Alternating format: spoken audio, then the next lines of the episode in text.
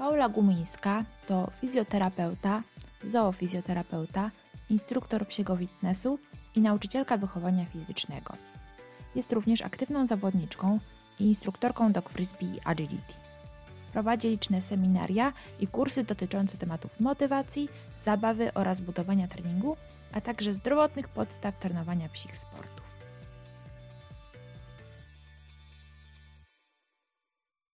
Paula, opowiedz nam o tym, jak zostałaś psiarą. E, jak zostałam psiarą, można powiedzieć, że już się urodziłam psiarą, dlatego że zawsze były u nas w domu psy. Natomiast na początku to zawsze były takie psy rodzinne, e, czyli to nie było tak, że ja posiadałam swojego psa, tylko po prostu e, od tak naprawdę momentu moich narodzin w domu były jakieś zwierzaki.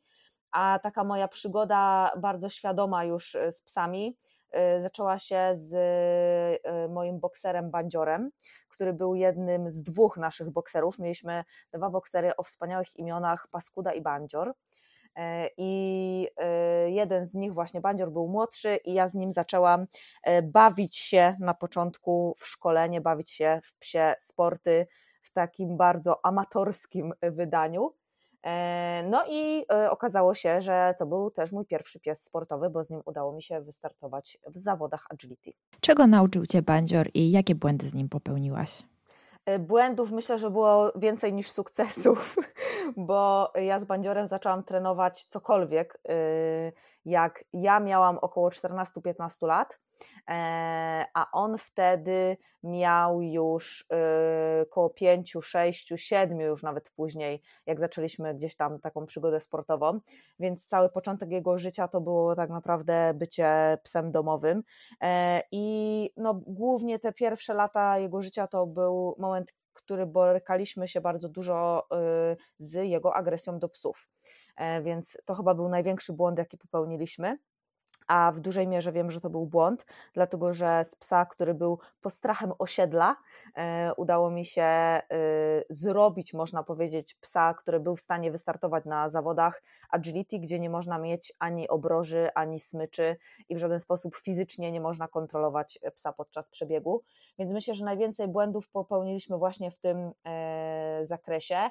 Ja teraz już też wiem, e, że popełniłam z nim bardzo dużo błędów w kontekście pracy z zabawką, z zabawą, e, z taką motywacją łupową.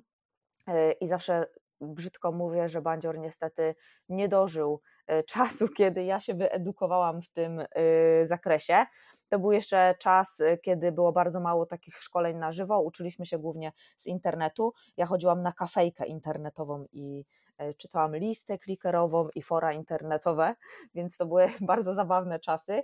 E, I bardzo dużo wtedy mówiło się o nakręcaniu psa na zabawki. E, pracowało się też bardzo dużo poprzez deprywację, czyli zabierało się dostęp do zabawek, kończyło się zabawę w najlepszym momencie, zabierając psu zabawkę.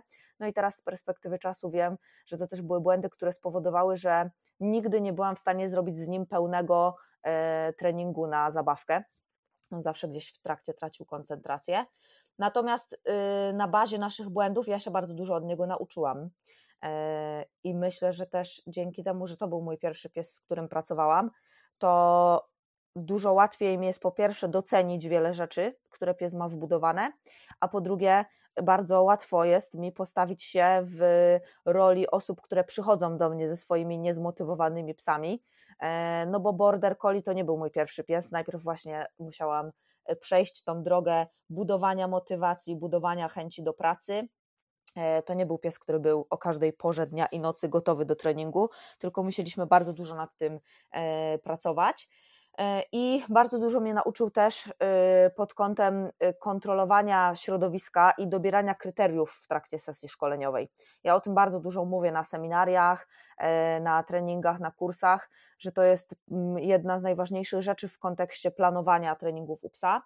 I Przytaczam zresztą bardzo często jego przykład, bo gdyby bandzior nie był nauczony skupienia E, i tych granic sesji i nie był, nie miał bardzo stopniowo podnoszonej poprzeczki, to ja nie byłabym w stanie, myślę, spuścić go ze smyczy na zawodach, gdzie było bardzo dużo psów naokoło, a nigdy podczas żadnych zawodów e, nie zdarzyła nam się żadna sytuacja nerwowa, kiedy życie innego zawodnika psiego było zagrożone, a jak zaczynaliśmy swoją przygodę ze sportem, no to niestety Bandzior miał na koncie już kilka incydentów niefajnych i myślę, że tego najbardziej mnie nauczył, czyli właśnie pracy nad motywacją i pracy nad y, jakby budowaniem tej sesji treningowej i budowaniem tego zaangażowania u psa, tak żebyśmy docelowo y, ten trening odbywali w takim y, obupólnym komforcie, że tak powiem.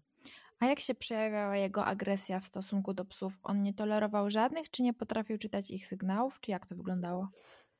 Wiesz co, ciężko mi, y, myślę, że z perspektywy czasu ciężko mi aż tak to zanalizować, bo wiadomo, że y, ja na to patrzę też y, jakby na bazie wspomnień swoich. Natomiast niestety on był takim psem, który atakował psy i trzymał. To nie była agresja lękowa, odganianie psa i tak dalej. On po prostu potrafił złapać swojego, że tak powiem, rywala I było to bardzo trudne, bo on bardzo impulsywnie reagował już na sam widok psów później. Więc pamiętam, że bardzo dużo pracowałam z nim po prostu nad y, tym, żeby go w kontrolowany sposób wystawiać na e, takie sytuacje, gdzie inne psy są obok. Oczywiście tradycyjnie, jak dla młodego samca, największy problem miał z innymi e, psami z suczkami się względnie dobrze dogadywał. Co ciekawe, jeździłam wtedy na zawody, treningi e, z moją bardzo bliską znajomą, z którą mam kontakt bardzo bliski do dzisiaj e, i ona miała agresywną e, gończą polską i oboje mieli na koncie bardzo dużo psich bujek, a ze sobą się dogadywali e, bardzo fajnie, ale my włożyliśmy bardzo dużo pracy w to, żeby byli w stanie razem funkcjonować, no i to zawsze była zasada ograniczonego zaufania. E, to jak wyglądały Wasze treningi na początku? Mm, jak się pojawiłaś e, z takim agresywnym psem, to jak to wtedy wyglądało?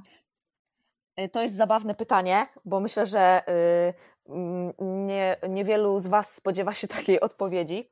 Ale pierwsze treningi wyglądały tak, że ja z moją przyjaciółką wtedy byłam w gimnazjum i ona miała Amstafa, yy, suczkę, i my zbijałyśmy przeszkody do agility z listewek znalezionych na przykład na śmietniku albo z jakichś y, kijek odmiotu, kijków odmiotły. Y, miałyśmy bardzo bogate, bogatą wyobraźnię do tworzenia toru agility.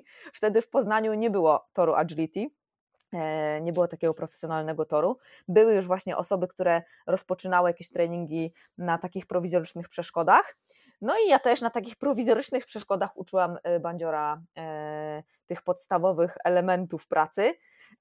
I pierwsze nasze takie wyjazdowe treningi to były, pamiętam to do dzisiaj, w 2005 roku, kiedy jeździliśmy, byłam na przykład z nim we Włocławku i w Bydgoszczy na takim profesjonalnym torze agility. E, natomiast wtedy już był w stanie skupić się w takich warunkach, a wcześniej to było około Teraz jak próbuję to tak umieścić w perspektywie czasowej, to myślę, że tak z 8-10 miesięcy e, takiej po prostu pracy, zabawy na podwórku i jeździłam też tutaj w okolicach Poznania na takie też prowizoryczne treningi agility, wtedy prowadziła je Magda Urban, która do dzisiaj też jest w psim świecie. E, i właśnie razem z Marysią, e, z tą moją przyjaciółką, którą do dzisiaj e, mamy kontakt, ze swoimi psami tam próbowałyśmy cokolwiek na tych przeszkodach się nauczyć. Jak się przechodzi od takiej prowizorki do zawodów? Wtedy też y, y, musimy pamiętać o tym, że wtedy też poziom agility był troszeczkę inny niż obecnie. E, tory były znacznie prostsze i tak naprawdę wszyscy, którzy bawili się w ten sport, e, oczywiście już jakby ten sport był sportem, był na takim poziomie tam międzynarodowym, natomiast w Polsce wszyscy się znaliśmy, każdy z nas miał jakiegoś dziwnego psa, czyli to nie było tak jak teraz, że przeważały border collie, raczej przeważały dziwne psy na zasadzie kto jakiego psa miał pod pachą w domu, to zaczynał z nim swoją przygodę. E, I wielu trenerów, których teraz znacie i podziwiacie, to właśnie są osoby, które wtedy trenowały, nie wiem, z dalmatyńczykami, bullmastifami, e, jakimiś bullterierami, owczarkami i tak dalej. E, więc y, te, no te, ta cała taka otoczka wyglądała troszeczkę inaczej. Myślę, że była dużo bardziej towarzyska i taka hobbystyczna a dużo mniej było w tym takiej zaciętej rywalizacji, która teraz oczywiście się już na pewnym poziomie pojawia. Natomiast ja nadal bardzo to środowisko lubię i mam bardzo pozytywne doświadczenia. No i ja po prostu zaczęłam na miarę swoich możliwości startować w zawodach. I yy, dla mnie było to też bardzo trudne, bo ja nie miałam możliwości finansowych za bardzo, żeby trenować. Więc pamiętam, że na przykład przez miesiąc roznosiłam ulotki, żeby pojechać na seminarium z bandziorem do Bydgoszczy. E, i udało nam się, udały nam się pierwsze starty w zawodach, nawet stawaliśmy na podium, to było w zerówkach, więc w takiej klasie dla początkujących, gdzie były też niższe przeszkody i ten mój e, bokser już w prawie podeszłym wieku mógł bezpiecznie e, razem ze mną tak naprawdę tą przygodę sportową zaczynać. I jeszcze jak miałam bandziora, jeszcze jak był ze mną, jeszcze jak z nim jeździłam na zawody, to y, wtedy też y, kupiłam sobie y, Wenę, czyli mojego pierwszego bordera. A pamiętasz w ogóle swoje pierwsze zawody? Tak, pamiętam. E, ja w 2005 pamiętam, że zaczęłam trenować, a w 2006 e, zaczęłam startować. I pierwsze zawody, na jakich byłam, to były w Szczecinie. I pamiętam, że dwa dni wcześniej nie mogłam spać, bo stresowałam się tym, czy bandzior nie ucieknie i nie zdeklasuje jakiegoś konkurenta w bardzo niefajny sposób, ale na szczęście nic takiego nie miało miejsca. E, I wspominam je bardzo, znaczy zawody wspominam właśnie głównie jako ten stres y, przed, e, a nie do końca interesowało mnie, jak nam pójdą same biegi. Natomiast y, już chyba wtedy nam się udało jakieś miejsce tam na podium wybiegać na zasadzie ukończonego toru. E, no i ten pier, to był ten 2006 rok, to był właśnie mój pierwszy rok takich startów, później jeszcze pamiętam jeszcze w Bydgoszczy byłam i we Wrocławiu na pewno w tym roku albo w Legnicy, więc to były takie pierwsze moje wyjazdy samodzielne też w dalszą y, trasę. E, czyli z bandziorem nie miałaś żadnej wpadki? E, na zawodach nie, natomiast no pierwsze lata jego życia można powiedzieć, że to była wpadka, bo dużo przeszliśmy, a na zawodach pamiętam tylko, że dla mnie też trudne było właśnie to, że nie mieliśmy w Poznaniu pełnego toru, więc na przykład e, przeszkody strefowe w agility były problemem i e, był ogromny sukces, jak na chyba tam, nie wiem, drugich czy trzecich zawodach w życiu wszedł na kładkę wreszcie e, i postanowił pokonać tą przeszkodę, bo nie mieliśmy takiej przeszkody w Poznaniu i musieliśmy jechać do innego miasta, żeby ją ćwiczyć, więc to były raczej takie wpadki, a na szczęście ta najważniejsza wpadka nigdy się nie wydarzyła. A czy teraz doradzałabyś osobom, które mają agresywne psy i oczywiście pracują nad tą agresją, żeby próbowały swoich sił w zawodach? E, ja uważam, że tak i doradzałabym, żeby próbować swoich sił w sportach i już e, powiem Wam dlaczego. Bo e, mnie na przykład treningi sportowe bardzo mocno nauczyły mm, po pierwsze zarządzania tą sesją treningową, po drugie czytania psa, czyli ja się zaczęłam zastanawiać jakby wiesz, co robi pies i co to może oznaczać. I na, na, nauczyłam się czytać tego psa w tym treningu. E, rozwija się bardzo mocno timing nagradzania w tym treningu. E, rozwija się bardzo mocno e, umiejętność jakby planowania kilku kroków do przodu, no bo chcesz mieć w tym treningu sportowym jakiś progres. Na dodatek, w tym treningu sportowym jest też tak, że tak, po pierwsze, jesteś w stanie przy regularnym procesie treningowym uzyskać taki efekt, kiedy pies po pierwsze zaczyna ciebie traktować jako jakiś obiekt w środowisku, który warto słuchać i z którym warto współpracować, czyli bardzo zyskujesz w oczach psa. E, po drugie, e, nie ma co ukrywać, że zyskujesz też kontrolę nad psem. Ja trenuję sporty, które e, bazują na pracy na wysokim pobudzeniu i jeśli na tak wysokim pobudzeniu mój pies na e, kurczę stryknięcie palcami i jedną komendę jest w stanie wybrać dobrą przeszkodę, mimo że stoi ich 20 naokoło, to potem przy sytuacjach życiowych jest mi dużo łatwiej też tego psa kontrolować i kontrolować sytuację, która jest naokoło. No i przy treningu sportowym E, dobrze prowadzonym treningu sportowym, dobrze dobranej grupie przy fajnym trenerze, e, osiągacie taki efekt, kiedy pies uczy się, że jak obok są psy, to po pierwsze jemu to nie zagraża, czyli te psy nie będą do niego przychodzić i nie będzie wymagana jakaś interakcja. Po drugie, przyzwyczaja się do widoku tych psów obok, czyli po prostu widok innego psa nie staje się takim zapalnikiem do tych zachowań agresywnych, a nawet może się zdarzyć tak, że pies polubi te psy, które spotyka w kontekście treningowym. Więc dla mnie jest bardzo dużo plusów. Oczywiście trzeba dobrać fajną dyscyplinę sportu i dobrze prowadzone zajęcia sportowe, ale uważam, że nie ma przeciwwskazań. A dlaczego akurat wybrałaś agility, a nie jakiś inny sport? Myślę, że, znaczy tak, wtedy agility to był sport, w y, którym już y, troszeczkę y, więcej było zawodników i zawodów niż we frisbee. E, no i Bandzior miał ogromny problem z motywacją na zabawki. On bawił się tylko wtedy, kiedy chciał i tym, co chciał, e, więc automatycznie frisbee nie było jego przeznaczeniem. E, bardzo dużo ja z nim pracowałam na jedzenie i ta motywacja pokarmowa była naszą podstawą naszej pracy, więc tym samym to agility jakoś y, poszło na pierwszy ogień. Nigdy mnie chyba nie ciągnęło, wiesz, w kierunku takich bardzo statycznych dyscyplin. Chyba zawsze mnie ciągnęło w kierunku takich trochę szalonych rzeczy, gdzie jednak oboje się ruszamy z psem. E, nie potrafię powiedzieć. Ja tylko pamiętam, że agility poznałam, bo na wystawie w Poznaniu co roku kiedyś były pokazy i zawody, nawet były Mistrzostwa Polskie i tam te psy skakały przez przeszkody. I tak jakoś, tak jakoś się wkręciłam.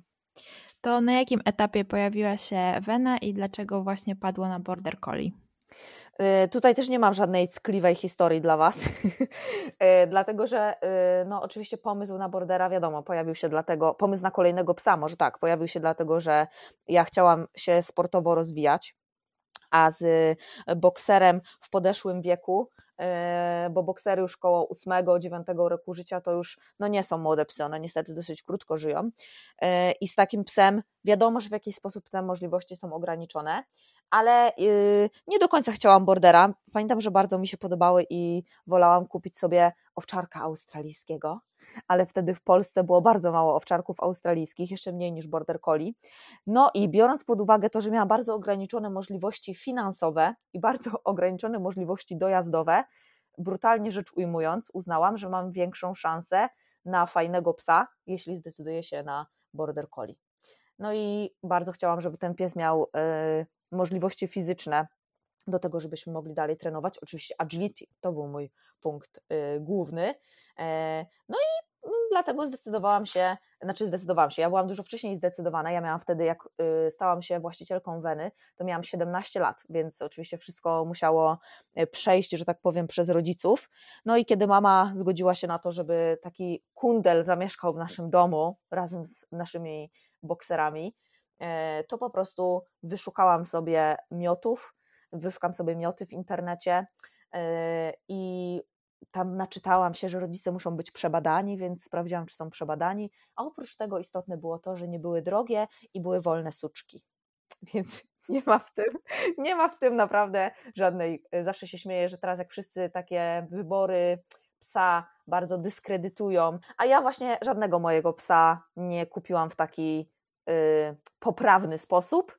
Y, I Wenę też y, pamiętam do dzisiaj, że to był serwis, który chyba teraz jest OLX-em, to była chyba Allegratka, coś takiego. Tam znalazłam ogłoszenie. A jak wybrałaś Wenę wśród innych szczeniaków? No to też, jak się spodziewasz, było bardzo odpowiedzialna decyzja, bo pamiętam, że było tak, że ja napisałam do pani hodowczyni albo powiedziałam jej przez telefon, że ja bym chciała taką suczkę, która będzie mogła na wystawach występować i na zawodach. Bo ja wtedy też miałam taki epizod, że pomagałam w hodowlach psów u naszych znajomych, więc jeździłam na wystawy i wystawiałam psy, tylko to nie były w ogóle psy pracujące, ale też bardzo dużo doświadczenia dzięki temu zdobyłam i takiego w, yy, w obyciu z psami i hodowlanego też, bo miałam okazję już wtedy odchowywać, uczestniczyć w odchowywaniu miotów. No i yy, dlatego był plan, że to będzie suczka, która będzie jeździła na wystawy i miała przed sobą karierę sportową. No i do tej pani hodowczyni tak powiedziałam, a ona mi wysłała Mam do dzisiaj tego maila. Wysłała mi takiego maila, wysłała mi dwa zdjęcia dwóch suczek i napisała na końcu: Proszę dokonać dobrego wyboru. No i ja wybrałam tą, która miała mniej białego. Koniec. Wspaniałe. Wspaniałe, prawda? Czyli po prostu tam chyba było osiem dziewczynek w tym miocie, osiem suczek. Pani hodowczyni wysłała mi zdjęcia dwóch, a ja wybrałam tą, która miała mniej białego. I potem tylko się dowiedziałam, jak już zdecydowałam, po pierwsze się dowiedziałam, że muszę dopłacić jednak, bo ta jest trochę droższa, a po drugie się dowiedziałam, że to jest największy dzikus z miotu, że po prostu wszędzie jej pełno. No i ja byłam zachwycona tą informacją. E, I bardzo jestem wdzięczna do dnia dzisiejszego, że właśnie tak to się wszystko e, potoczyło e, i że w sumie tą pani, dzięki pani hodowczyni, że ona mi wysłała właśnie zdjęcia tych suczek, to właśnie dlatego trafiłam na Wenę. No i pojawiła się w Twoim domu. Czy Bandzior jeszcze wtedy był? Tak, tak, Bandzior. Y, pamiętam, że y, to też jest taka, e, taka znamienna w sumie chwila, bo były takie jedne zawody agility, na których Bandzior startował jeszcze, a ja już miałam wenę. Ona miała chyba wtedy około 4-5 miesięcy. Pamiętam, że miałam ją ze sobą na tych zawodach. To, był, e, to były zawody, na których Bandzior pobił swój rekord prędkości, bo on był zawsze wolnym psem. I ja się śmiałam, że to dlatego, że wreszcie może odpocząć, bo ja mogłam się wyżywać na moim młodym borderze coli na co dzień. Więc y, y, jedne zawody odbyliśmy razem. No i z Weną praktycznie od początku e, jak ją wzięłam, to od początku z nią trenowałam różne rzeczy, bo to było moje główne marzenie. Po prostu ja chciałam trenować z tym psem. Więc oni się dogadywali razem. E, tak, chociaż y, od początku to w ogóle tak się śmiesznie złożyło, że długo, długo nie mogłam mieć tego kolejnego psa, a ostatecznie ja miałam wenę, a miesiąc później moja siostra stała się właścicielką staficzki Manty więc y, z dwóch psów zrobiły się cztery.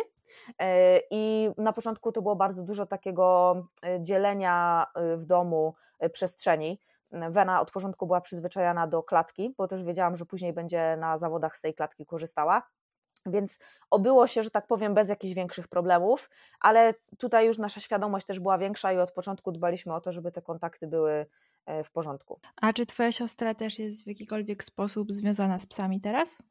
Już nie, E, ma, no a teraz psa, e, natomiast moja siostra, tak jak cała moja rodzina, mieszka za granicą i jeździła kiedyś na, też na wystawy z mantą, na szkolenia, e, ale na ten moment już się tymi psami nie zajmuję. Tylko ja zostałam w tym wspaniałym świecie. To wracając do Weny, jak wyglądały Wasze początki? Początki, y, ja, to jest dla mnie takie trudne pytanie, bo już kiedyś też o tym rozmawiałam y, z wieloma y, osobami, że ja nie pamiętam. Ja pamiętam tylko jedną rzecz, która mi sprawiła z nią trudność, jak była młoda, a oprócz tego nic nie sprawiło mi trudności i uważam, że to jest dziwne. Do dzisiaj uważam, że to jest dziwne, ale trudnością było to, że Wena miała mm, tendencję do gonienia rowerzystów, samochodów i, i obiektów poruszających się. Natomiast treningi od początku, to kurczę, naprawdę po prostu ja byłam tak y, zakochana w tym, że ten pies chce ze mną pracować, że ja uczyłam ją miliona sztuczek. E, ona trenowała agility. Wtedy były takie czasy, że jak miała 4 miesiące, to jeździła na seminarium i biegała tory na takich tyczkach na 5 centymetrów wysokości. E, jak miała 6 miesięcy, ja nie jestem dumna z tych wszystkich rzeczy, ale tak było. Miała 6 miesięcy, to brała udział w pokazach dog frisbee na wystawie psów w Poznaniu, w hali sześciomiesięczny szczeniaczek. Oczywiście głównie łapała tam toczące się rolery, natomiast właśnie tak jakby sobie o tym myślę, to naprawdę ciężko mi jest... Yy, wiem, że teraz powinny paść jakieś, żeby to była znowu droga usłana trudnościami i nie wiadomo czym. Natomiast nie, ja się z nią świetnie bawiłam i yy, korzystałyśmy na maksa. Yy, robiłyśmy wszystko, co nam się zachciało wtedy bardzo dużo, to też y, był taki okres, który przypadał na moją pełnoletność, pełnoletność czyli ja miałam, jak ją kupiłam, miałam 17 lat, jak ona zaczęła startować w zawodach, miałam 18 lat, więc zaczęłam bardzo dużo z nią jeździć. E, I ten pierwszy okres to wspominam po prostu jako to, że ja uznałam, że wreszcie to jest właśnie to, czego ja potrzebowałam, czyli taki pies, który wszystko robił to, co ja chciałam z nim robić i się jeszcze z tego cieszył. Więc to było super. To był super czas. A mm, już wcześniej wiedziałeś, że będziesz z nią trenować w frisbee, czy to tak wyszło też zupełnie przypadkiem? Wyszło to naturalnie, yy, dlatego że Yy, znaczy, ja wiedziałam, że będę chciała z nią robić różne rzeczy, no bo tak jak już mówiłam, strasznie ja tak doceniałam to, że po prostu ona chce ćwiczyć, że ja bym mogła z nią ćwiczyć wtedy 24 godziny na dobę. Tylko oczywiście wiedziałam, że nie można, no bo już miałam psa z problemami z motywacją. I z frisbee bawiłyśmy się od początku do dzisiaj pamiętam, że miałam takie gumowe dyski Strixie. One do dzisiaj są w ofercie, takie naleśniki. I ja tymi dyskami się z nią przeciągałam. I wtedy e, pewnie część z naszych słuchaczy pamięta te e, czasy. Wtedy był taki czas, kiedy istniały fora internetowe. Była Dogomania i były fora takie rasowe. I było forum Border Collie, e, gdzie było bardzo dużo kłótni i była to dobra lektura na długie wieczory i było też forum owczarków australijskich, a ja jako posiadaczka swojego wymarzonego psa nagrywałam milion filmów, jak ja jej te frisbee się z nią szarpię i z nią ją uczę tych sztuczek i okazało się, że ona po prostu do tego frisbee ma talent.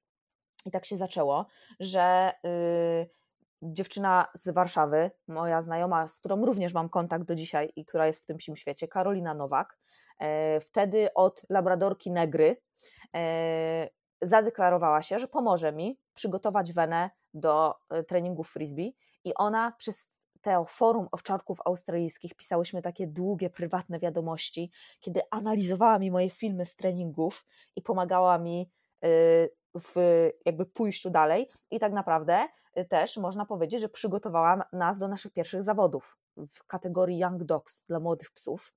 Y, I jeszcze taki jeden incydent pamiętam wtedy istotny, bo ja wtedy głównie obracałam się właśnie w środowisku agility, ale jak zaczęłam się bawić w to frisbee, to inna moja znajoma, z którą również mam kontakt do dziś, Wanda, yy, która wtedy posiadała owczarka australijskiego Jinx yy, i Wanda podarowała mi taki worek frisbee, które ona kiedyś używała, ale już przestała trenować frisbee.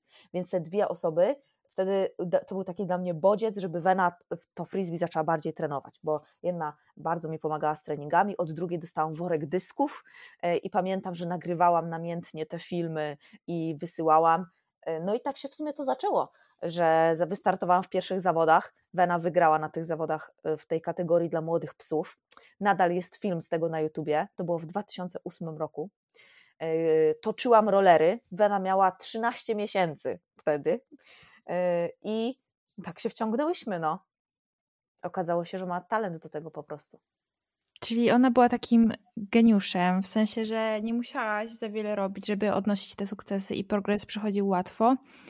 Y, to jak często z Twojego doświadczenia zdarzają się takie psy? Tak, z ręką na sercu, bo y, też o tym wiele razy myślałam, nawet w kontekście wybierania następnych psów, to myślę, że ona miała ogromne, ogromne predyspozycje właśnie głównie do frisbee. Tam naprawdę było tak, że ja bardzo mało musiałam ją uczyć i ona z różnymi też zawodnikami sobie radziła na treningach, nawet na zawodach. Czyli jak ktoś potrafił rzucać, to sobie mógł ją zabrać i jej porzucać i ona wszystko robiła, łącznie z figurami freestyle'owymi. W agility miałyśmy trudniejsze trochę, trudniejszą przygodę. Myślę, że w dużej mierze przez błędy treningowe, yy, ale tam dużo więcej pracy mnie to kosztowało.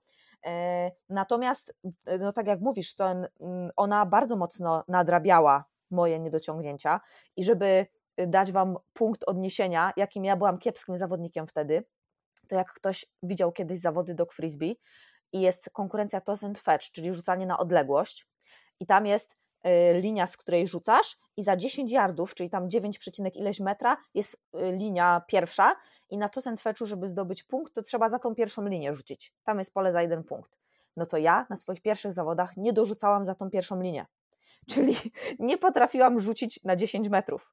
Y, rzuciłam na swoim pierwszym tozentweczu w życiu chyba z 12 albo 15 rzutów, ale tylko zdobyłam półtora punktu razem z Venom, bo tylko jeden doleciał za linię 10 yardów. Więc naprawdę byłam tragicznym y, przypadkiem. Freestyle jakoś od początku lubiłam i mnie bawiło to, bo tam było tyle tych sztuczek i tak dalej. Natomiast, no, tak jak mówisz, y, Wena była tutaj znacznie silniejszą częścią naszego zespołu. I myślę, że Y, tak sportowo, to paradoksalnie dosyć często zdarzają się takie psy, które są takimi diamentami w jakimś sporcie. Mają fizyczne możliwości do jakiegoś sportu, taką, taki ruch, taką energię, taki sposób poruszania się, pracy, y, myślenia, który predysponuje ich do jakiegoś sportu. Ja znam sporo takich psów. Natomiast yy, myślę, że to jest też tak, że ten pies musi trafić na swojego człowieka, bo y, naprawdę Wena obiektywnie to nie był najlepszy pies na świecie. Ona miała bardzo y, wiele takich wad, które dla innych osób byłyby dyskwalifikujące. Na przykład miała bardzo silną reakcję na strzały na burze, na strzały, e, była e, nadwrażliwa na dźwięki. Była też ogólnie bardzo wrażliwym psem. E, trzeba było ją motywować. My na przykład na zawodach jedną osobę przed jej startem staliśmy i biliśmy brawo i krzyczeliśmy i kibicowaliśmy, bo ją to podniecało, żeby Wena miała dobry humor na swój start na frisbee. I kibicowaliśmy wtedy głośno, żeby ona przed swoim startem jej się poprawił humor. E, dla mnie to był pies y, właśnie geniusz do pracy, ale też myślę, że z tego względu, że to po prostu dla mnie był taki pies, który miał zestaw takich cech, z którymi ja się dobrze czuję i z którymi mi się bardzo dobrze e, pracuje. Natomiast ona też y, była bardzo wartościowym psem pod kątem takiego całokształtu. bo miała bardzo rozwinięte takie umiejętności socjalne względem innych psów, względem takich rozładowywania jakiegoś napięcia. Bardzo mi pomagała w, na szkoleniach, na seminariach. Wychowała wszystkie nasze psy oprócz Rawki, a wszystkie nasze psy tak naprawdę ona przyłożyła swoją łapkę do tego. E, bardzo była inteligentna, co e, też na naszą niekorzyść bardzo często e, działało. Natomiast no we frisbee, tak jak mówię, rzeczywiście miała zestaw takich cech, które z większością osób by się sprawdziły. O tyle w życiu codziennym myślę, że po prostu my na siebie trafiłyśmy. I dlatego pamiętam nawet, że jak się pożegnaliśmy z Weną, to yy, rozmawiałam o tym też z wieloma osobami, które już też miały ze sobą pożegnanie z psami, i ja zawsze tylko mówiłam, że w sumie to powinnam być wdzięczna, że na takiego psa trafiłam i że mogłam tyle lat z nim spędzić i się rozwijać. Więc tak myślę, żebym to podsumowała odnośnie bycia geniuszem. Te cechy, o których mówisz, że były dopasowane do ciebie, to ty je już widziałaś od szczeniaka? Czy mogłabyś powtórzyć teraz taki wybór? Wiedziałabyś, czego szukać, żeby wybrać kolejnego takiego psa? Wiesz co, myślę, że właśnie magią też było to, że jak ja ją brałam, to nie miałam takich oczekiwań w ogóle. Ja po prostu chciałam psa, który będzie chciał ze mną pracować. E, I pamiętam, że moim marzeniem na przykład było to, że ja pójdę na trening i wezmę jedną zabawkę i mogę cały trening zrobić na tą zabawkę, nie rzucając e, parówkami na prawo i lewo, żeby pies na ciebie spojrzał. E, więc myślę, że też właśnie to, że nie miałam takich oczekiwań. Ja nawet nie wiem, czy jakbym teraz nie miała takiego psa, to bym go nie zepsuła na przykład bardziej, bo bym analizowała za bardzo. A my po prostu tak sobie żyłyśmy i to było takie sympatyczne, że w czym ona była dobra, to ja to zaczynałam wykorzystywać. I jakby w tą stronę, w, y, którą nam wychodziło, to w tą stronę sobie szłyśmy. E, natomiast teraz już jakby ze świadomością to wiem, że są takie cechy. Ja na przykład lubię psy wrażliwe, takie miękkie do człowieka, e, bo ja y, przeżywam treningi, y, lubię jakby uczestniczyć też emocjonalnie w tym i wręcz wiem, że denerwują mnie psy, które są takie bardzo twarde i bardzo mało takie proludzkie Dlatego na przykład bordery mi bardzo odpowiadają, bo one w większości są właśnie bardzo e, wrażliwe e, w stosunku do człowieka, do przewodnika. I Wena właśnie taka była, że była bardzo wrażliwa do przewodnika, do człowieka, a na przykład była bardzo odporna na rozproszenia i na środowisko, bo ją nic nie wytrącało z równowagi, jak była w robocie. I to jest dla mnie na przykład takie, taki zestaw idealnych cech, bym, chyba jakbym miała powiedzieć. Co zaliczasz do Waszych największych sukcesów i jak wyglądała droga do nich? Sportowe nasze największe sukcesy to na pewno dotyczyły frisbee. E, myślę, że y, możemy y, powiedzieć, że był taki moment, takie 2-3 lata, kiedy y, Wena była w takiej naprawdę ścisłej czołówce e, w Polsce we frisbee. Mieliśmy taki rok nawet, bo startował z nią też Maciej. E, mieliśmy taki rok, gdzie naprawdę na każdych zawodach praktycznie ona coś wygrywała i to jest bardzo niedobre dla człowieka, w sensie dla naszego ego i takiego, takich oczekiwań późniejszych.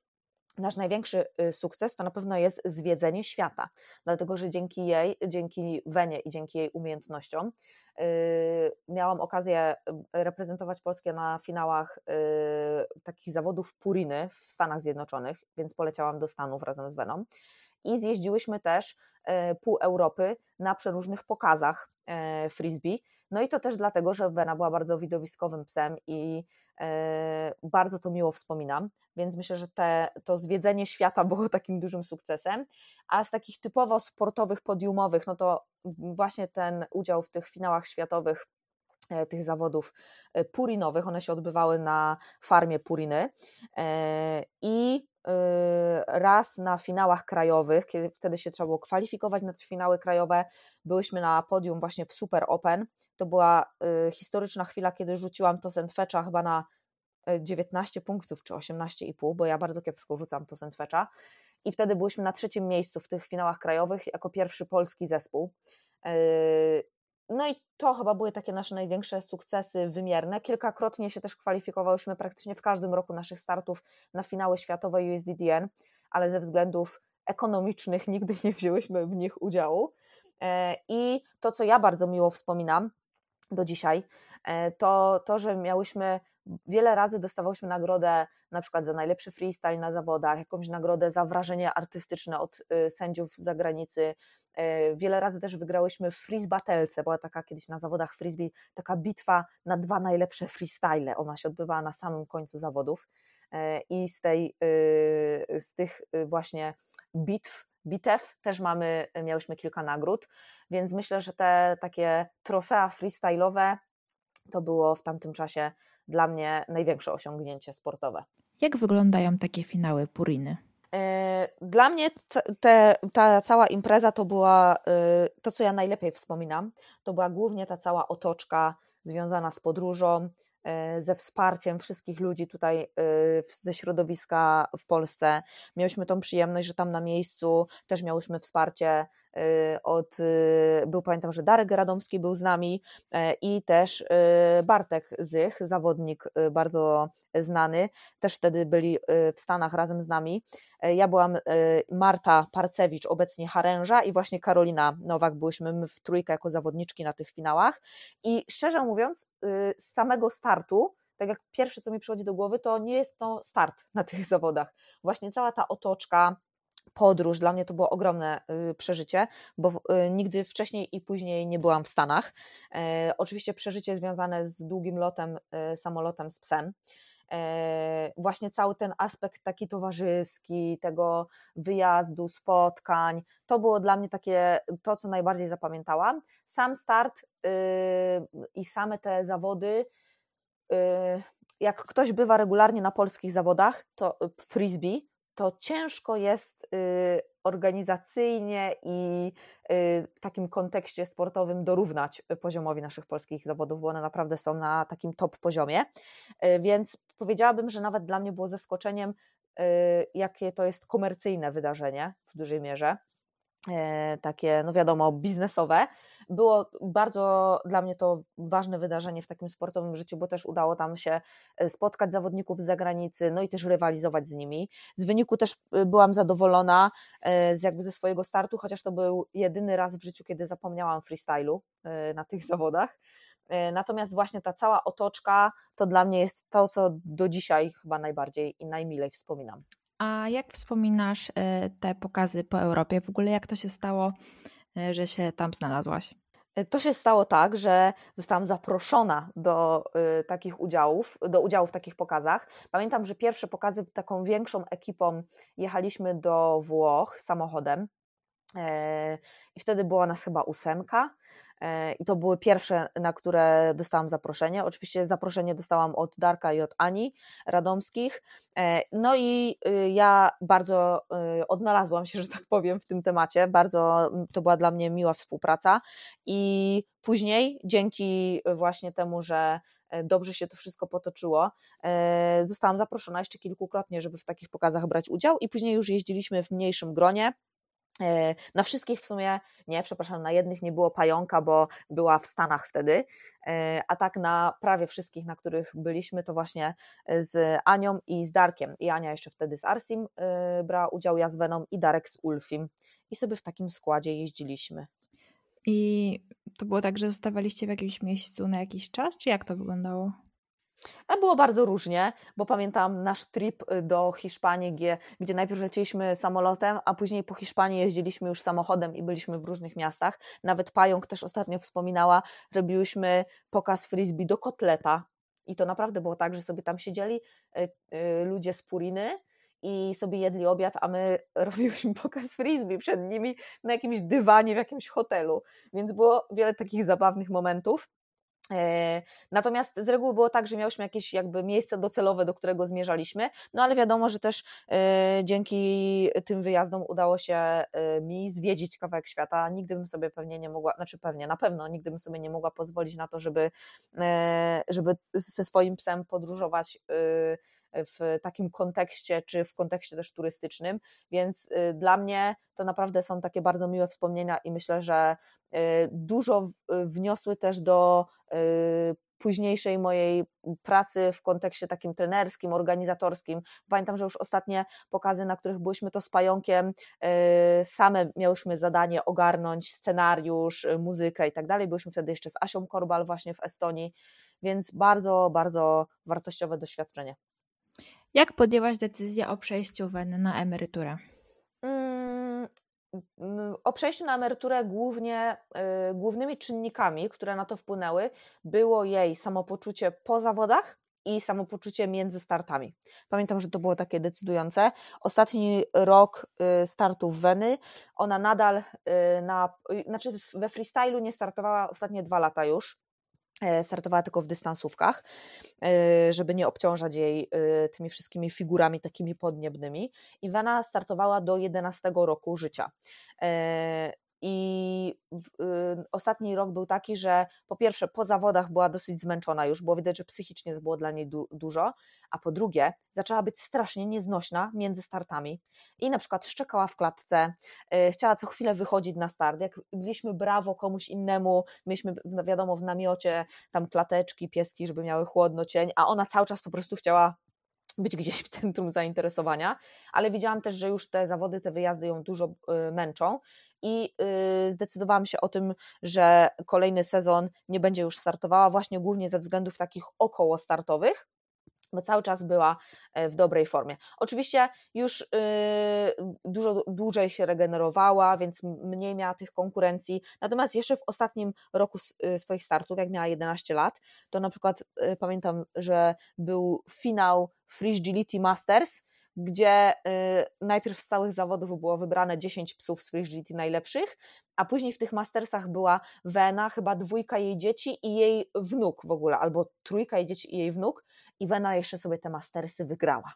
I po prostu ja uznałam, że to jest takie dopełnienie tego, że pokonała i swoje dzieci, i swojego wnuczka, i była w takiej super formie i zdecydowaliśmy się, że w kolejnym roku już e, nie będzie startować w zawodach, nie wiedząc jeszcze o tym, że to niestety będzie też nasz ostatni wspólny rok, e, ale jakby ta decyzja o zrezygnowaniu ze startów była podjęta już wcześniej. E, kiedy pojawiła się Honda i jak wybrałaś ją z miotu? Y, Honda pojawiła się dlatego, że mi się nudziło. Wena miała y, już wtedy około trzech lat, y, jak zaczęłam to planować. No i przyszedł taki moment, kiedy wiedziałam, że będę chciała mieć kolejnego psa do sportu, do pracy, do życia. I jak zaczęłam się rozglądać, to dotarło do mnie, że bardzo ciężko jest znaleźć takiego psa, o którym wiemy wszystko, czyli po prostu w kontekście hodowli, reproduktorów, ciężko jest y, tak dobrze poznać psa. I wyszłam z założenia, że skoro y, Wena mi tak bardzo odpowiada i znam ją najlepiej na świecie, y, zrobiłam jej badania i one też wyszły dobrze. Miała nawet zrobioną hodowlankę na wystawach, też poszła jej dobrze, więc jakby nie było przeciwwskazań ku temu, żeby ten kolejny pies miał być y, córką Weny. No i zdecydowałam się y, na poszukanie męża dla Weny i na wyprodukowanie sobie własnego y, szczeniaczka. Wtedy było w ogóle zabawnie, bo przez dwa lata miałam też mantę, czyli tą staficzkę mojej siostry, dlatego że moja siostra się wtedy wyprowadziła z Polski. Ja zostałam w Polsce i przez dwa lata miałam mantę i złożyło się tak, że Wena bo Mantę też e, Klaudia bardzo chciała, żeby ona miała szczeniaki i zdecydowaliśmy się również ją e, rozmnożyć z takim stafikiem, który wtedy biegał agility, więc to były sportowe stafiki, bo Mancia też trenowała. No i miałam te szczeniaki, one były w odstępie trzech dni, bo tak dostały cieczkę dziewczyny. I Wena urodziła 10, a Manta 4, więc odchowywałam 14 szczeniaczków. Nie polecam. Nie polecam. Ale ogólnie dobrze wyszło, dlatego że yy, dziewczyny były tak ze sobą zżyte, no bo one się wychowywały razem, że one yy, na początku oczywiście były osobno, ale tam jak szczeniaki miały w okolicach tygodnia, to stopniowo łączyliśmy je i dzięki temu, że y, dwie y, suczki były ze szczeniakami, to nie musiałam tych szczeniaczków dokarmiać. Były bardzo dobrze odchowane, odkarmione, bo jakby ta opieka nad nimi podzieliła się na dwie dwie suczki, Iwena i Manta, zajmowały się później wszystkimi razem. A jak wybrałaś ojca? E, ojca to y, do dzisiaj bym miała chyba z tym problem. Ja sobie wtedy założyłam, że chciałabym, żeby to był pies, który robi frisbee, żebym mogła, nie musi być mistrzem, ale robi, żeby znać jego rodzinę e, i którego będę mogła poznać. No więc szukałam psa w bliskich okolicach i zdecydowałam się na psa w Czechach. E, I jeśli dzisiaj miałabym to zrobić, to na pewno bym to powtórzyła, bo e, uważam, że to był pies, który super pasował do Weny. Natomiast niestety y, okazało się później, y, jak już szczeniaki były na świecie, że ta linia ojca Hondy, czyli męża Weny, jest bardzo obciążona epilepsją, więc ze względów hodowlanych była to bardzo głupia decyzja. Jakie rady dałabyś osobie, która ma jakąś utalentowaną sukę i myśli nad y, rozmnożeniem jej? Po pierwsze, to mm, to nie jest takie łatwe pod kątem wyboru, bo mnie, szczerze mówiąc, to w pewnym momencie ten wybór przytłaczał, bo wiesz, y, twoja ukochana suczka urodziła 10 wspaniałych borderków i weź teraz z tych 10 wybierz, z którym spędzisz następne kilkanaście lat. No przecież to jest po prostu tak, y, to było tak ryjące głowę, jak ja mam, patrząc na te 10 tych potworów, które biegają i gryzą po nogach, jak ja mam wybrać jednego, który będzie na następne kilkanaście lat moim psem, a resztę sprzedać. Przecież to jest, nawet jak o tym mówię, to to jest ciężkie. E, na szczęście wybór dokonał się trochę sam, więc też ja mam głupią radę, że y, trzeba intuicyjnie trochę do tego podejść. Natomiast y, jest to ogromna odpowiedzialność też za życie innych ludzi. Ja e, bardzo sobie cenię to, że do dzisiaj e, mamy kontakt z właścicielami dzieci Weny i mm, jakby nawet kwestia powołania psów na świat to jest jedno, ale kwestia, jaki my mamy wtedy wpływ na życie tych ludzi, bo to jest w ogóle niesamowite, że jak ten pies, którego ja im sprzedaję, co on może zrobić w ich życiu. To dla mnie są zawsze takie trudne, trudne do y, rozgryzienia tematy. E, to, co na pewno bym dała do przemyślenia, to jest kwestia kontuzyjności, ponieważ bardzo dużo suczek po ciąży nigdy już nie wraca do pełni formy sportowej. I Wena, słuchajcie, przez 11 lat swojego życia sportowego, bo ona 11 sezonów startowała, miała jedną kontuzję i to była kontuzja po szczeniakach pierwszych, bo za szybko wróciłam ją do formy po dzieciach. E, I znam kilka suczek, które po y, sportowych suczek, które po szczeniakach już nigdy nie wróciły do sportu, e, bo to jest dla niektórych organizmów dosyć duże obciążenie. Nigdy nie wiemy, może być super, może nie być super. E, no i ja bym doda dodała jeszcze jeden bardzo ważny aspekt, ze względu na który nie polecam takiego rozwiązania. To jest okropne y, porównywanie y, tego dziecka do rodzica. I z jednej strony to jest super, i ja mm, uważam, że to jest okazja, żeby mieć dziecko swojego psa, to jest w ogóle super i na pewno bym to powtórzyła, ale z drugiej strony to jest okropne, bo po prostu ten mały piesek ma przekichane, jeśli ten piesek, jego rodzic jest na przykład naszym spełnieniem marzeń. To Honda naprawdę była biedna. Teraz jakby po, dopiero po iluś tam latach, y, jak sobie o tym myślałam, to na przykład gdyby bułka była na miejscu Hondy, w tamtym momencie mojego życia bym miała bułkę, to bułka chyba by tego nie udźwignęła. Więc ja Hondzie y, całuję stopy i głaszczę ją po fąfelkach tutaj po twarzy, między oczkami, codziennie wieczorem za to, że to zniosła ten, y, ten moment. A sama opieka nad ciężarną suką i potem takimi maluszkami? Wiesz co, to dla mnie nie było trudne, ale tak jak mówiłam, ja już wcześniej y, uczestniczyłam y, przy odchowywaniu miotów. Zresztą y, nasze boksery, które mieliśmy, też miały szczeniaczki y, i odchowywaliśmy je. No i później miałam, y, z trzy lata były takie dosyć intensywne, kiedy y, właśnie pomagałam w dwóch hodowlach najwięcej i uczestniczyłam w odchowie, właśnie w porodach, cesarskich cięciach, więc jakby ten taki aspekt opieki i tak dalej nie był dla mnie trudny. E, sami też przyjmowaliśmy poród w domu, oczywiście mieliśmy weterynarza pod telefonem, e, natomiast tutaj jakoś obyło się bez komplikacji, ale też fakt jest taki, że e, weny, jakby ta przygoda z macierzyństwem ogólnie obyła się, odbyła się bez komplikacji, więc myślę też, że byłam na takiej wygranej pozycji, brzydko mówiąc. To jak ostatecznie wybrałaś ją z miotu? Honda była najbardziej nieznośna i jak miała 4 tygodnie, to uciekała z końca i żyła w całym domu razem ze mną, a nie ze szczeniaczkami. A potem, jak miały 6 tygodni i przyszło co do poważnych wyborów, i już trzeba było podjąć decyzję, to no, ona jakby po prostu przez to, że była taka.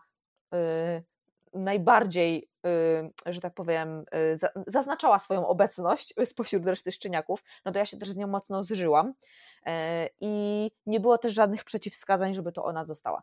Była ładnie zbudowana, była, y, miała wszystkie takie cechy, które ja bym chciała, e, nie była w żadną skrajność taką behawioralną, że tak powiem. Bardzo mi się podobała. No i tak zawsze mówię, że ona sobie trochę wybrała, że będzie z nami mieszkać, bo właśnie zaczęła uciekać i po prostu zamiast siedzieć ze szczeniaczkami, miały wygrodzone w kuchni yy, i tam, był ich, yy, tam było ich centrum dowodzenia, no to Hondzia uciekała z tej kuchni i sobie biegała po całym domu. No i jak mogło być inaczej? A była podobna do Weny? Jakie były największe różnice między nimi? E, myślę, że była podobna pod tym kątem, że e, pani hodowczyni Weny powiedziała, że Wena też była najbardziej dzikim szczeniakiem, a Wena była z miotu 12 szczeniąt, więc jest to e, wyzwanie być najbardziej dzikim z dwunastki. I tak samo Hondzia była najbardziej dzika z wszystkich tych szczeniaczków z 14, które wtedy miałam. Była bardzo podobna pod kątem takich sportowych cech, czyli po pierwsze miała wrodzony aport, E, ja mam filmiki, na których Honda, jak ma 4,5 tygodnia, to przynosi przedmioty do mnie, do człowieka. Na przykład e, chusteczki higieniczne, paczkę chusteczek, czyli szarpaczka. Biegła, jeszcze ledwo potrafiła wyhamować, ale brała to do pyszczka i przynosiła to do mnie. Wena pamiętam, że ja jej nie uczyłam w ogóle aportować, bo ona potrafiła aportować, jak do mnie przyjechała. E, I Wena też wielu swoim dzieciom przekazywała taką super cechę, że one są mimo tego, że są wrażliwe, dźwiękowe, są też pobudliwe, dosyć reaktywne na różne rzeczy, to po prostu jak jest robota, to świat nie istnieje. I one się wyłączają. One są bardzo odporne na rozproszenia, na środowisko i Hondzia też to miała od początku. Jak miała tam z 4 miesiące, to ja ją brałam na jakieś zawody agility i w ogóle ona nie miała żadnego problemu, żeby tam wszystko robić, co ja od niej chciałam. Więc pod kątem takich cech użytkowych, sportowych, do tego, do czego mi było, jakby było potrzebne, to wszystko było tak samo. Tak samo obie e, od małego miały bardzo wysoką motywację na jedzenie, więc bawiły się, aportowały, chciały jeść. Super, nic tylko rzeźbić dalej. Natomiast y, na pewno była taka różnica, że Honda była y, właśnie dużo bardziej pobudliwa od Weny. Później, y, jak podrosła, to się okazało, że wokalizuje mocno w pracy, a Wena w ogóle w pracy nie szczekała. E, ale z drugiej strony Honda od początku była sprawniejsza fizycznie, ma większe możliwości fizyczne, zawsze była szybsza, skrętniejsza. Yy, I myślę, że yy, z tych wbudowanych cech, później w tym procesie szkoleniowym, miała troszeczkę mniej niż Wena, bo ja pamiętam, że na przykład Wenę nie trzeba było uczyć flipów albo jakieś tam sztuczki, jak ją uczyłam, to to była chwila i ona wszystko łapała. U Hondy było tak, że musiałam w to włożyć troszeczkę więcej pracy, natomiast ta praca przynosiła ogromne, yy, ogromne rezultaty. E, I we frisbee myślę, że na przykład Vena była lepsza, a w agility zdecydowanie Hondzia była e, lepsza. Więc powiedziałabym, że e, były mocno do siebie podobne pod kątem takiej etyki pracy, właśnie pod kątem takich behawioralnych aspektów też. Nie miałam z nim jakichś większych problemów. Były bardzo łatwymi psami do pracy. Hondzia była tylko strasznie destrukcyjnym szczeniakiem. Zjadała, sikała w domu, E, nie potrafiła się położyć poza klatką. E, w klatce super się relaksowała. Natomiast też Hondzia, ja ją miałam w bardzo trudnym takim okresie swojego życia, bo ja wtedy studiowałam dziennie, musiałam iść do pracy, bardzo mi się zmieniła taka sytuacja życiowa, więc istnieje szansa, że też to wpłynęło, że to jej dzieciństwo było takie e, trudniejsze. Ale ogólnie to pamiętam, że zawsze mówiłam, że jak Hondzia miała przyjść na świat, to chciałabym mieć ulepszoną wersję Weny, no i tak naprawdę trochę to dostałam. Chociaż na początku tego nie doceniałam. Czyli y, można powiedzieć, że ona była w jakimś stopniu lepsza od Weny? Myślę, że y, w jakimś stopniu tak. Y, obiektywnie, na pewno fizycznie. Natomiast ja jakbym miała wybrać, która była lepsza, to nie potrafię, nie potrafiłabym wybrać. Czy to też znaczy, że od początku na zawodach odnosiłyście same sukcesy? Z Hondą było tak, że mm, na początku ja trochę nie wierzyłam w to, że ona może odnosić sukcesy i pamiętam, znaczy we freestylu od początku naprawdę było super, e, bo ona już w pierwszym sezonie startów była zakwalifikowana na Mistrzostwa Świata e, we frisbee. E, na pierwszych zawodach w życiu wygrała freeze w Super Open. Ja wtedy musiałam startować w Openach, no bo jakby nie byłam początkującym zawodnikiem, więc y, w tych, w tych freestylach naprawdę super. Natomiast powiedziałabym, że taki przełomowy moment, kiedy okazało się, że Honda naprawdę jest y, niezawodnym psem do pracy, y, to był już po jej y, historii z problemami zdrowotnymi, kiedy Wena przestała startować w zawodach i ja się całkowicie jakby skupiłam na Hondzi, nawet przed Hondy, bo Honda miała taki incydent zdrowotny, który wykluczył ją niestety z takiego wysokiego sportu, to powiedziałabym, że ten ostatni sezon przed tymi problemami zdrowotnymi, to w ogóle ja czułam, że wiesz, świat sportowy to jest nasz. Ona wtedy po prostu co ja nie chciałam z nią robić, pamiętam, że na agility wtedy zaczęłyśmy biegać tory na czysto, kończyć te tory wreszcie. Na frisbee było tak, że ona po prostu wszystko łapała, co ja rzucałam. No i niestety wtedy miałyśmy trudny rok e, i już do takiego wysokiego sportu nie wróciłyśmy, ale właśnie paradoks był taki, że jak ja już troszeczkę odsuwałam wenę na boczny tor ze względów zdrowotnych, znaczy zdrowotnych, y, po prostu wiekowych, bo wena wtedy już wkraczała w taki wiek e, powyżej 8 lat, to wtedy właśnie Hondzia rozkwitła. To wiele osób może teraz zapytać, jak to się robi, że wjeżdża się z nowym psem i od razu sukces za sukcesem. Jak ty to robisz? Nie wiem, bo teraz już tak nie robię. teraz, teraz już tak nie robię, ale też yy, szczerze mówiąc, to ta Bohondzia w 2000, yy, to było w 2014 albo 2015 roku chyba 15, 14, czy koniec 14-15, e, miała problemy zdrowotne. Okazało się, że ma problem z kręgosłupem. Ten problem został wyłapany bardzo wcześnie e, przeze mnie. Objawiał się bardzo, no bardzo subtelne objawy, natomiast no, skończyło się rezonansem magnetycznym, tam konsultacjami u specjalistów. I ona żyje całkowicie normalnie, teraz ma już 10, y, ponad 10 lat, ma się świetnie, nadal odnosiła sukcesy na zawodach, natomiast ja w tamtym, y, po tym 2015 roku całkowicie wykluczyłam ją z freestylu i z agility. Y, ja wtedy w ogóle myślałam, że świat nam się skończył, że skoro ona nie może tego robić, to nic nie może robić. Miałam dwa lata takie, że w ogóle mi się nie chciało z naszymi psami trenować, ale myślę też, że to mocno wpłynęło na to, że po prostu trochę mi się priorytety zmieniły I Hondzie jeszcze miałam w takim okresie, kiedy właśnie z Veną najpierw byłam na fali i dużo wygrywałyśmy, i później sobie zostawiałam Hondę, i ona po prostu wjechała z buta i też zaczęła wygrywać. E, I może dobrze, że e, tak mnie potem życie naprostowało trochę. Bo chyba to nie byłoby dobre, wiesz, jakbym potem kolejne takie miała psy. A jak sobie z tym radziłaś? Co byś powiedziała takim osobom, które też mają psy, które muszą nagle skończyć ze sportem? Każda osoba, która coś takiego doświadczyła, a znam takich już trochę, to potem okazuje się, że naprawdę w pewnym momencie najważniejsze dla ciebie jest to, że możesz iść z tym psem na spacer i puścić go ze smyczy i nie zastanawiać się, czy nie wiem, za chwilę po spacerze nie będzie go coś boleć. Więc naprawdę to mocno przewartościowuje. E, I ciężko mi jest e, coś doradzić, dlatego że to jest bardzo indywidualna sytuacja. E, ja życiowo mogłam sobie pozwolić na to, żeby nie być już w czołówce, e, bo to wiesz, często są też takie dylematy czysto ekonomiczne. Nie ma co ukrywać, że jak wypadniesz troszeczkę z obiegu sportowego, to na przykład nie zapraszają ciebie na seminaria, a wiele e, osób zajmujących się psim sportem, tak naprawdę te seminaria są, e, nie ma co ukrywać, treningi, seminaria, kluby, ich własne są głównym źródłem dochodu. Ja wtedy cały czas pracowałam y, oprócz psiego y, świata, pracowałam normalnie na etacie y, i po prostu sama sobie jakby pozwoliłam na to, że ja nie muszę i niestety to też przypadło na okres młodości Nismo i przez dwa lata nie miałam w ogóle takiego, takiej potrzeby, żeby trenować i startować z nimi. Oczywiście startowałam, trenowałam, ale nie było w tym już takiego, e, takiego zawzięcia, żeby coś tam wygrywać i zdobywać. I przez to też teraz na przykład mam bułkę, z którą trenuję i startuję, i mnie to najbardziej cieszy, że cały sezon z nią przetre przetrenowałam z nią cały sezon, nie miała żadnej kontuzji i mogłyśmy całą wiosnę, lato i jesień trenować, jeździć na zawody, startować, jeździć na obozy i ćwiczyć. I to dla mnie teraz jest jakby ważniejsze niż to, jak pójdą te zawody. No chociaż jak każdy, no wiadomo, że lubimy sobie coś tam wygrać.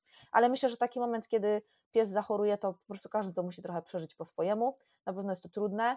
Y, ja po, nie, jakby uznałam, że trochę się nie poddam, czyli rok prawie pracowaliśmy nad tym, żeby y, Hondzie przywrócić do takiego życia bez bólu, do kondycji. Ona pół roku spędziła na smyczy w ogóle, nie była spuszczona ze smyczy, później takie treningi kondycyjne, e, wizyty znowu u weterynarzy, no i okazało się, że mogła wrócić do konkurencji dystansowych i ja po prostu postanowiłam, że my się wydoktoryzujemy w tych konkurencjach dystansowych i kolejne lata właśnie w tych konkurencjach sobie zdobywałyśmy kolejne medale. Na dalszą część rozmowy z Paulą zapraszam za tydzień i tradycyjnie zachęcam do obserwowania profilu Kochamy Psy na Facebooku oraz mojego Instagrama. Linki możecie znaleźć w opisie.